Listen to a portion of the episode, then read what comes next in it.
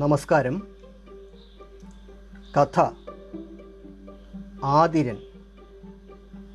രചന. അവതരണം. E. A. Sajim Thattathumala. ഈ കഥ കഥയായി തോന്നിയെങ്കിൽ കഥാകാരൻ പരാജയപ്പെട്ടു.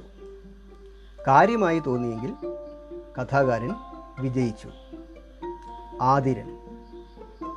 ആതിരനെ പറ്റി തട്ടത്തുമലക്കാർക്ക് ആകെയുള്ള വിവരം ആനിയുടെ സഹോദരൻ എന്നത് മാത്രമാണ്.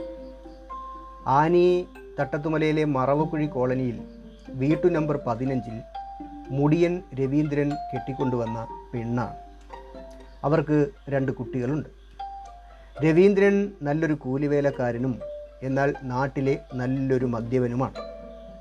ആനയും കൂടി വല്ല പണിക്കും പോകുന്നത് കൊണ്ട് കുടുംബം ഭദ്രമായി പോകുന്നുവെന്ന് പറയുമ്പോൾ രവീന്ദ്രനെക്കുറിച്ചുള്ള ഒരു ചെറു വിവരണമായി.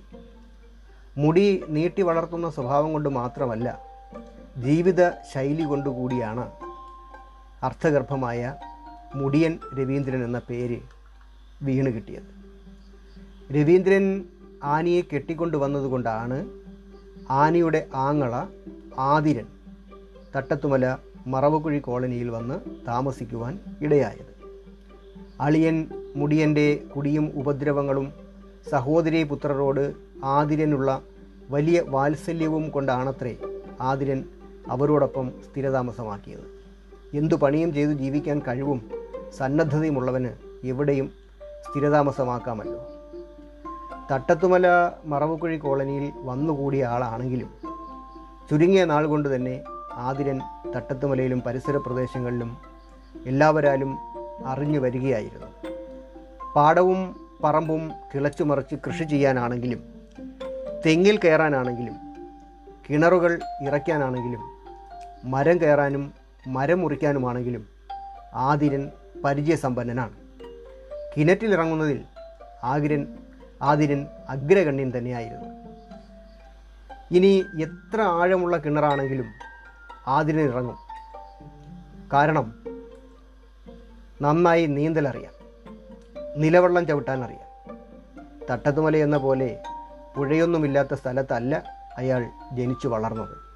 ഒരു പുഴയുടെ തീരം പറ്റി കുടിപ്പാർത്തിരുന്നതാണ് കിണറ്റിൽ എലി പാമ്പ് പട്ടി പൂച്ച ഇത്യാദികളൊക്കെ വീഴുന്ന ദൗർഭാഗ്യകരമായ സംഭവങ്ങൾ ഉണ്ടായി വെള്ളം കുടി മുട്ടുന്നവർ ഉടനെ ചെന്ന് ആതിരന്റെ വാതിലിൽ മുട്ടുകയായി. കിണറ്റിലിറങ്ങി അവയെ എടുത്തു കളഞ്ഞ് കിണർ വറ്റിച്ച് വൃത്തിയാക്കുവാൻ ആദരണ പോക്കിയിട്ടേ മറ്റാരുമുള്ളൂ. കിണറ്റിന്റെ തൊടികളിലൂടെ കോവണിപ്പടികൾ ഇറങ്ങിപ്പോകുന്ന ലാഘവത്തോടെ ആതിരൻ ഇറങ്ങിപ്പോകുന്നത് കാണേണ്ട കാഴ്ച തന്നെയാണ്.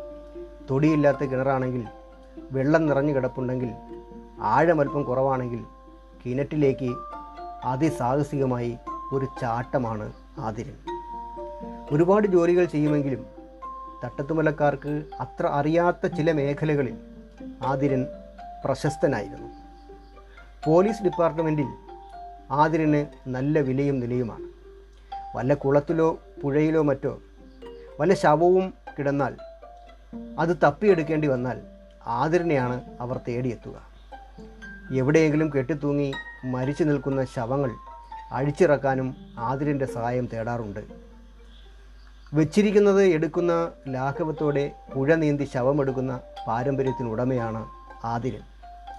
കിണറ്റിൽ വീണ് മരിക്കുന്നവരുടെ ശവം ശാസ്ത്രീയമായി കരയ്ക്കെത്തിക്കാൻ ആതിരൻ ആവശ്യപ്പെടുന്നത് രണ്ട് പഞ്ചസാര ചാക്കും അല്പം കയറും ഒടിയാത്ത ഒരു പത്തലിംഗമ്പുമാണ്. അങ്ങനെ ഇരിക്കെ നാട്ടിൽ ഒരു സംഭവമുണ്ടായി. തട്ടത്തുമലയിൽ അശുദ്ധജലം നിറഞ്ഞ് ഉപയോഗമില്ലാതെ കിടക്കുന്ന ഒരു ചിറയുണ്ട്. ഒരു വലിയ കുളമെന്ന് പറയാം. അതിന്റെ ഉടമസ്ഥൻ തദ്ദേശവാസി അല്ലാത്തതുകൊണ്ട് അത് സാധാരണ വൃത്തിയാക്കാറൊന്നുമില്ല. ജലക്ഷാമമുള്ളപ്പോൾ ഉടമസ്ഥന്റെ അനുവാദത്തോടെ നാട്ടുകാർ അത് വൃത്തിയാക്കി ഉപയോഗിക്കും. അങ്ങനെ പായൽ ചിറയെന്ന് വിളിക്കപ്പെടുന്ന കാടും പടലും പായലും പിടിച്ചു കിടക്കുന്ന ഈ പായൽ ചിറയിൽ ഒരു ദിവസം സ്കൂൾ വിട്ട് ഇതിനടുത്തുകൂടി കുറുക്ക് വഴി പിടിച്ച് കളിച്ചും ചിരിച്ചും ഓടിച്ചാടി പോയ ഒരു കൂട്ടം കുട്ടികളിൽ ഒരാൾ കാൽ വഴുതി കുളത്തിൽ വീണുപോയി. നാട്ടിലെ വലിയ ജന്മിയൊക്കെയായ ഗോപാലൻ മുതലാളിയുടെ ചെറുമകൾ അഞ്ചാം ക്ലാസ്സുകാരി മെനിക്കുട്ടിയാണ് കുളത്തിൽ അകപ്പെട്ടത്. കുട്ടികളുടെ നിലവിളി കേട്ട് ഓടിക്കൂടിയവർ ആദ്യമൊന്ന് പകച്ചു നിന്നു. നീന്തലറിയാത്ത പലരും ഇറങ്ങാൻ ശ്രമിച്ചെങ്കിലും നിറയെ വെള്ളമുള്ളതുകൊണ്ട് മറ്റുള്ളവർ പിന്തിരിപ്പിച്ചു. അല്പസ്വല്പം നീന്തലും ധൈര്യവും ഉള്ളവർ കൂട്ടത്തിലുണ്ടെങ്കിലും മലിനജലം എന്നതായിരുന്നു പ്രധാന തടസ്സം. എല്ലാവർക്കും കുളത്തിലേക്ക് എടുത്തു ചാടണമെന്നുണ്ട്. പക്ഷേ ആർക്കും നീന്തൽ അറിയാത്തതിനാൽ പകച്ചു നിൽക്കുകയാണ്. ഇതിനിടയിൽ കൊച്ചിന്റെ തള്ള വന്ന് കുളത്തിലേക്ക് എടുത്തു ചാടാൻ ശ്രമിച്ചത് അവിടെ വന്നു കൂടിയവർക്ക് വലിയ ബുദ്ധിമുട്ടായി. അവരെ നാലഞ്ച് പേർ വരിഞ്ഞു പിടിച്ചു നിർത്തി. കുട്ടിയുടെ മുത്തച്ഛൻ നീന്തൽ അറിയില്ലെങ്കിലും ഇറങ്ങാനൊരു ശ്രമം നടത്തി. പക്ഷേ കൂടുതൽ അപകടങ്ങളിലേക്ക് കാര്യങ്ങൾ നീങ്ങുമെന്ന് കണ്ട് മറ്റുള്ളവർ പിന്തിരിപ്പിച്ചു. വിവരമറിഞ്ഞ് കൂടുതൽ ആളുകൾ കുളത്തിനരികിലേക്ക് വന്നുകൊണ്ടിരുന്നു. പോലീസിലും ഫയർഫോഴ്സിലും ഇതിനകം വിവരം അറിയിച്ചിരുന്നു. ഈ വിവരമറിഞ്ഞ് ആതിരനും അളിയൻ മുടിയനും സഹോദരി ആനിയും മക്കളും ഒക്കെ അല്പസമയത്തിനകം സ്ഥലത്തെത്തി. അവർ കുളക്കരയിലെത്തിയപ്പോൾ സ്ത്രീകളൊക്കെ നിലവിളിക്കുന്നു. ആണുങ്ങൾ നീളമുള്ള കമ്പും മറ്റും കുളത്തിലേക്കിട്ട്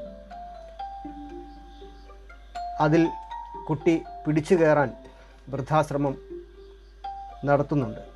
ഇതിനിടയിൽ കുട്ടി രണ്ട് പ്രാവശ്യം പൊങ്ങിത്താണു പോയിരുന്നു ആതിരന്റെ സാധ്യതകളെ അവിടെ വന്നുകൂടിയ എല്ലാവർക്കുമൊന്നും അറിയില്ലായിരുന്നു.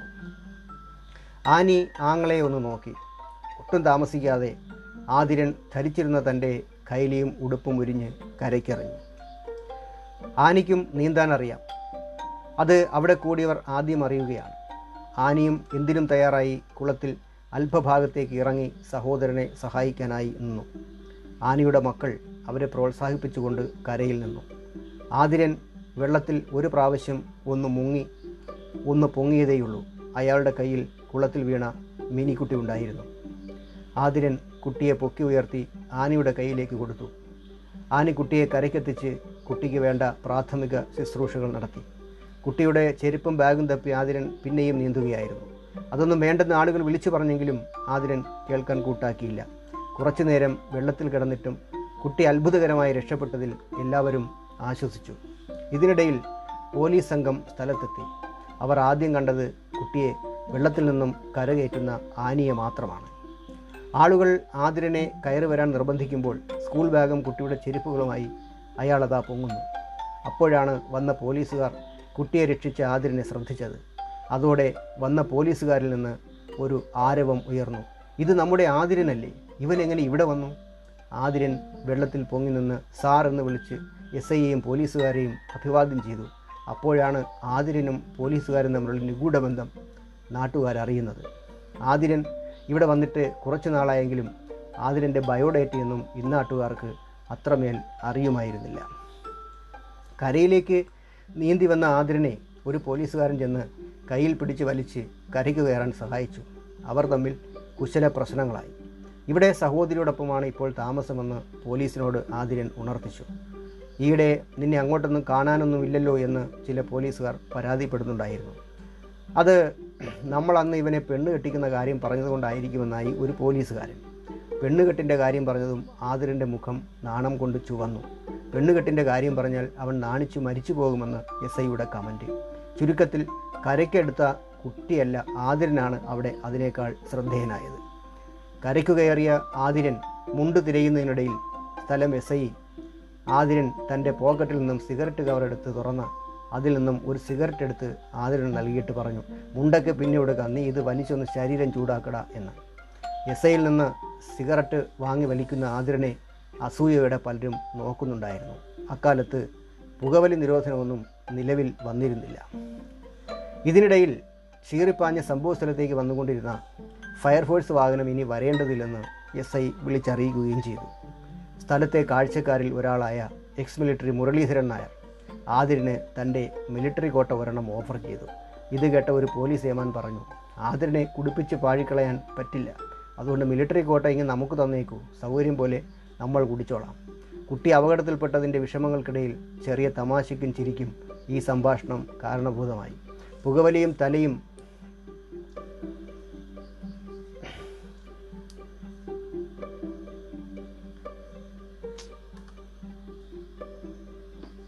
പുകവലിയും തലയും പുറവും ചോർത്തലും ഒരുമിച്ച് കഴിച്ച ആതിരൻ കൈലിയും ഷർട്ടുമൊക്കെ ഇട്ട് കുട്ടിയുടെ അടുത്ത് ചെന്ന് ശുശ്രൂഷകൾ നിരീക്ഷിച്ചു. കുട്ടി ആശു ആശുപത്രിയിൽ എത്തിക്കാൻ ഉപദേശിച്ചു. പെട്ടെന്ന് രക്ഷിക്കാൻ കഴിഞ്ഞതുകൊണ്ട് വെള്ളത്തിൽ നിന്നും കരയ്ക്കെടുത്ത മിനിക്കുട്ടി കണ്ട ലക്ഷണത്തിൽ വലിയ കുഴപ്പമൊന്നുമില്ല. വെള്ളം കുറച്ച് കുടിച്ച് വയർ നിറഞ്ഞിട്ടുണ്ട്.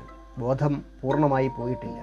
എന്തായാലും ജീവാപായം സംഭവിക്കില്ല എന്ന് മനസ്സിലാക്കി എല്ലാവരും സന്തോഷിച്ചു. ആനയുടെ നേതൃത്വത്തിൽ കുട്ടിക്ക് പ്രാഥമിക ശുശ്രൂഷ നൽകി കുട്ടിയെ ആശുപത്രിയിലേക്ക് കൊണ്ടുപോകാനുള്ള തയ്യാറെടുപ്പിലാണ് കുറേ വെള്ളം വയറിൽ തള്ളി ഞെക്കിക്കളഞ്ഞു. ബോധം വന്ന കുട്ടി കണ്ണു തുറന്ന് കണ്ണീരും കൈയുമായി നിന്ന അവളുടെ അമ്മ ശാരദയെ കെട്ടിപ്പിടിച്ച് അവരുടെ മടിയിലേക്ക് ചാഞ്ഞു. ഭാഗ്യത്തിന് കുട്ടിക്ക് ജീവാപയം ഉണ്ടായില്ലെന്നതിനാൽ എല്ലാവരും ആശ്വസിച്ചു. ഈ കുളത്തിന് ചുറ്റും വേലി വെക്കേണ്ടതിന്റെ ആവശ്യകതയൊക്കെ നാട്ടുകാരെ ബോധ്യപ്പെടുത്തിയതിന് ശേഷം പോലീസുകാർ പോയി. പോകുമ്പോൾ എസ് ഐ ആതിരനോട് പറഞ്ഞു ആതിര നീ സൗകര്യം പോലെ വീട്ടിലേക്കൊന്ന് വരണം. ഞാനിപ്പോൾ താമസിക്കുന്ന വീട്ടിലെ കിണർ ഒന്ന് വൃത്തിയാക്കണം. നാളെ തന്നെ എത്തിക്കോളാമെന്ന് ആതിരന്റെ ഉറപ്പ്. പക്ഷേ സാർ അവനോട് പെണ്ണ് കെട്ടാൻ പറയരുത്. കൂടെയുള്ള ഏട്ടിന്റെ കമന്റ് അവനെക്കൊണ്ട് നമ്മൾ പെണ്ണ് കെട്ടിക്കും. അവന്റെ നാണം മാറാൻ അതേ മാർഗമുള്ളൂ എന്ന് എസ് ഐ. പെണ്ണെന്ന് കേട്ടതും ആതിരം പിന്നെയും ലജ്ജാവിവശനായി. അതാണ് അവന്റെ ഒരു വീക്ക്നെസ് ഐ മീൻ നാണം. മറ്റൊരു പോലീസുകാരൻ. അതറിയാവുന്നതുകൊണ്ട് എപ്പോഴും പോലീസുകാർ ആതിരനെ പെണ്ണ് കെട്ടിക്കുന്ന കാര്യം പറഞ്ഞ് നാണിപ്പിച്ച് കളിക്കാറുണ്ട് അത്രേ അങ്ങനെ വല്ല കിണറ്റിലോ പുഴയിലോ ഒക്കെ പെടുന്ന ജഡമെടുക്കൽ പോലീസ് സ്റ്റേഷൻ കാട് പിടിച്ചൽ വൃത്തിയാക്കൽ പോലീസുകാരുടെ വീടുകളിൽ അത്യാവശ്യം ജോലികൾ ചെയ്തു കൊടുക്കൽ തുടങ്ങിയവ ആതിരൻ ചെയ്തു വരുന്നതായി ഇന്നാട്ടുകാരും അന്ന് മനസ്സിലാക്കി. ഈ സംഭവത്തോടെ ആതിരൻ ഈ നാട്ടിലും പേരും പെരുമയുമുള്ള ഒരാളായി മാറി എന്ന് പറഞ്ഞാൽ മതിയല്ലോ. കുട്ടിയെ രക്ഷിച്ചതിന് മിനിമോളുടെ വീട്ടുകാരിൽ നിന്ന് പല പാരിതോഷികങ്ങളും നൽകിയെങ്കിലും അതൊന്നും ആതിരൻ വാങ്ങിയില്ല. തന്റെ സഹോദരി പുത്രിയുടെ ഒപ്പം പഠിക്കുന്ന കുട്ടിയാണ് മിനിക്കുട്ടി. ഈ സംഭവത്തോടെ ആരും അത്രയൊന്നും ശ്രദ്ധിക്കാതിരുന്ന ആനിക്കും നാട്ടുകാരുടെ ഒരു ശ്രദ്ധയൊക്കെ കിട്ടി. തന്റെ കുടുംബത്തിന് നാട്ടുകാരിൽ നിന്ന് പുതിയൊരു അംഗീകാരം ലഭിച്ചതിന്റെ സന്തോഷം താങ്ങാനാവാതെ ആനയുടെ ഭർത്താവ് മുടിയൻ രവീന്ദ്രൻ സംഭവ ദിവസം രണ്ട് പെഗ് കൂടുതലടിക്കുകയും വഴിയിലാവുകയും ചെയ്തു. മുമ്പും അങ്ങനെ സംഭവിച്ചിട്ടുള്ളതും ആരും ഗവനിക്കാതെ കടന്നുപോയിട്ടുള്ളതുമാണെങ്കിലും അന്ന് ഒരു ആട്ടോ വിളിച്ച് ആരൊക്കെയോ സുരക്ഷിതമായി മുടിയനെ വീട്ടിലെത്തിച്ചു. അങ്ങനെ മുടിയനും നാട്ടിൽ ഒരു ഇമേജൊക്കെയായി. അങ്ങനെ അങ്ങനെ ദിവസങ്ങളും മാസങ്ങളും കടന്നുപോയി. ആതിരൻ പല വീടുകളിലും പല പല ജോലികളും ചെയ്തു പോന്നു. പല ആപൽഘട്ടങ്ങളിലും അവൻ പലർക്കും തുണയായി. പോലീസുകാരുടെ കൂട്ടുകാരനായും കളിപ്പിള്ളയായും തുടർന്നു. ഏകദേശം അഞ്ച് വർഷക്കാലം ആതിരൻ ഈ നാട്ടുകാരനായി ജീവിച്ചു. വലിയ ശബ്ദ കോലാഹങ്ങൾ കോലാഹലങ്ങൾ ഒന്നുമില്ലാതെ ആതിരനും തന്നാലായത് എന്ന നിലയിൽ അങ്ങനെ ജീവിച്ചു പോന്നു. അങ്ങനെയിരിക്കെ ഒരു ദിവസം നടുക്കുന്ന ഒരു വാർത്ത തട്ടത്തുമല മറവുക്കുഴി ലക്ഷം വീട് കോളനിയിൽ നിന്നും പുറത്തു വന്നു. ആതിരൻ സഹോദരിയുടെ വീട്ടിന്റെ ടെറസിന് മുകളിൽ മരിച്ചു കിടക്കുന്നു. വിഷം കഴിച്ചു മരിച്ചതാണത്രേ. അവിശ്വസനീയവും നാട്ടുകാരെ അത്യധികം നടുക്കുന്നതുമായിരുന്നു ആ വാർത്ത. പിന്നെ ഒരാൾക്കൂട്ടമായിരുന്നു തട്ടത്തുമല മറവുക്കുടി ലക്ഷംവീട് കോളനിയിൽ. അറിഞ്ഞവർ അറിഞ്ഞവർ അങ്ങോട്ടേക്ക് ഓടിയെത്തി. സാധാരണ ഒരു ദുർമരണമൊക്കെ നടന്നാൽ പോലീസുകാർ മറ്റു ജോലികളൊക്കെ ഒതുക്കി നേരവും കാലവും നോക്കി സ്ഥലത്തെത്തുമ്പോൾ ഒരു നേരമാകും. എന്നാൽ ആതിരന്റെ ദുരൂഹമരണം കേട്ട മാത്രയിൽ പോലീസ് സ്റ്റേഷനും സർക്കിൾ ഓഫീസുമൊക്കെ ഒന്നാകെ തട്ടത്തുമല ലക്ഷം വീട് കോളനിയിലേക്ക് പാഞ്ഞെടുത്തു. ചില പോലീസുകാർ വന്ന വരവിനാലെ നമ്മുടെ ചെറുക്കൻ എന്ത് സംഭവിച്ചു എന്ന് നിലവിളിച്ചുകൊണ്ടാണ് ആതിരൻ മരിച്ചു കിടക്കുന്ന ടെറസിന് മുകളിലേക്ക് ചാടിക്കയറിയത്. ആതിരനെ അരികിൽ ചെന്ന് വട്ടമിട്ടിരുന്ന് പിടിച്ച് തലോടി നീ എന്തിനിത് ചെയ്തടാ പൊന്നുമോനെ എന്ന് ചോദിക്കുമ്പോൾ ചില പോലീസുകാർ സ്വന്തം മകൻ മരിച്ചതുപോലെ നിലവിളിക്കുന്നുണ്ടായിരുന്നു. പക്ഷേ പോലീസുകാരിൽ ചിലരുടെ വാവിട്ട കരച്ചിൽ എസ് ഐയുടെ കണ്ണുകളെ പോലും ഈർന്നണിയിക്കുന്നതായിരുന്നു. ആതിരൻ മരിച്ചതിന്റെ സങ്കടവും ആരോ ഈ മരണത്തിന് ഉത്തരവാദിയ ആരോ ഈ മരണത്തിന് ഉത്തരവാദിയാണെന്ന സംശയത്തിലുണ്ടായ ദേഷ്യവും ഒക്കെ കൂടി ചേർന്ന് ചില പോലീസുകാർ ആനയുടെയും മുടിയന്റെയും നാട്ടുകാരുടെയും ഒക്കെ നേരെ ചീറിക്കടിച്ചുകൊണ്ട് ചോദ്യം ചെയ്യൽ ആരംഭിച്ചു. ഇൻക്വസ്റ്റ് തയ്യാറാക്കുമ്പോൾ പോലീസുകാരിൽ വല്ലാത്ത സങ്കടവും ദേഷ്യവും പ്രകടമായിരുന്നു. ആതിരൻ എന്തെങ്കിലും പ്രശ്നങ്ങളുണ്ടെങ്കിൽ എന്തുകൊണ്ട് ആരും തങ്ങളെ അറിയിച്ചില്ല എന്ന് എസ് ഐ അദ്ദേഹം രോഷത്തോടെ ആരോടുന്നില്ലാതെ വിളിച്ചു ചോദിച്ചു. അവിടെ കൂടിയ പലരെയും പോലീസ് ചോദ്യം ചെയ്തു. ആനയും മുടിയനും കുട്ടികളും ആതിരന്റെ അച്ഛനമ്മമാരും എല്ലാം നമ്മുടെ അറിവിൽ അവൻ ഒരു പ്രശ്നവുമില്ല എന്ന് പറഞ്ഞ് നിലവിളിക്കുന്നുണ്ടായിരുന്നു. മരണകാരണം എന്തെന്ന് ആർക്കും അറിയില്ല. ആനയും മുടിയനെയും മറ്റു ബന്ധുക്കളെയും അയൽക്കാരെയുമെല്ലാം പോലീസ് നന്നായി ചോദ്യം ചെയ്തു. പക്ഷേ ആർക്കും ഒരു എത്തും പിടിയുമില്ല. ആതിരന് ആരുമായെങ്കിലും വല്ല പ്രശ്നമുണ്ടോ പ്രേമമുണ്ടോ പെൺവിഷയമുണ്ടോ കടബാധ്യതയുണ്ടോ തുടങ്ങി പല ചോദ്യങ്ങളും പോലീസുകാരിൽ നിന്നുണ്ടായി. പക്ഷേ ആർക്കും ഒന്നിനും ഉത്തരമില്ല. ആതിരന്റെ തങ്കപ്പെട്ട സ്വഭാവം വെച്ച് അങ്ങനെയൊന്നും ഉണ്ടാകാനുള്ള ഒരു വിദൂര സാധ്യതയിലേക്ക് പോലും ആർക്കും വിരൽ ചൂണ്ടാനാകുന്നില്ല. കഴിച്ചിരിക്കുന്നത് കൊടിയ വിഷമാണെന്ന് മാത്രം എല്ലാവർക്കും മനസ്സിലായി.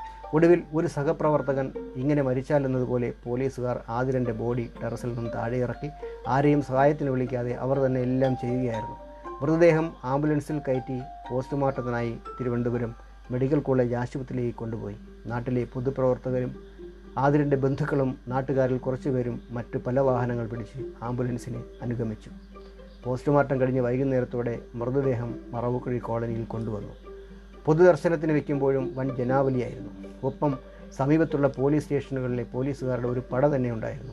ഉയർന്ന പോലീസ് ഓഫീസർമാരടക്കം സ്ഥലത്തെത്തിയിരുന്നു. ആതിരന്റെ അകാല മരണം ഒരു തീരാ നഷ്ടമായി പരിണമിച്ചു. ആതിരന്റെ അച്ഛന്റെ നിർബന്ധവും ലക്ഷ്മിയുടെ കോളനിയിൽ മൃതദേഹം അടക്കം ചെയ്യുന്നതിനുള്ള സ്ഥലപരിമിതിയും കണക്കിലെടുത്ത് സന്ധ്യയോടെ ആതിരന്റെ മൃതദേഹം സ്വദേശമായ പുറമൺകര എന്ന സ്ഥലത്തേക്ക് കൊണ്ടുപോയി. ആതിരൻ ഓർമ്മയായി ദിവസങ്ങളും മാസങ്ങളും ആണ്ടുകളും കടന്നുപോയിട്ടും ആ ദുരൂഹത ഇന്നും ജനമനസ്സുകളിൽ തളം കെട്ടി നിൽക്കുന്നു. ആർക്കും ഒരു ഉപദ്രവമില്ലാത്ത എല്ലാവർക്കും ഉപകാരങ്ങൾ മാത്രമുണ്ടായിരുന്ന ആരുടെയും വെറുപ്പിന് ഒരിക്കലും പാത്രീഭവിച്ചിട്ടില്ലാത്ത ആ നല്ല മനുഷ്യൻ എന്തിനാണ് സ്വയം ജീവിതം അവസാനിപ്പിച്ചത്? വിഷമുള്ളിൽ ചെന്നാണ് മരിച്ചതെങ്കിലും മരണകാരണം ഇന്നും ദുരൂഹമായി തന്നെ നിലനിൽക്കുന്നു. ഉത്തരമില്ലാത്ത ഒരുപാട് ചോദ്യങ്ങൾ ഇപ്പോഴും ബാക്കി നിൽക്കുന്നു. അതെന്തായാലും പക്ഷേ ആതിര ഇല്ല നിനക്ക് മരണമില്ല. നിന്നെ അറിഞ്ഞ ജനഹൃദയങ്ങളിൽ നീ ഇന്നും ജീവിക്കുന്നു. നിനക്ക് സ്മരണാഞ്ജലിയായി നിന്നെ നായകനാക്കി ഇതാ കണ്ണീരിൽ കുതിർന്ന ഒരു കഥയും ഈ ഉള്ളവനാൽ എഴുതപ്പെട്ടിരിക്കുന്നു.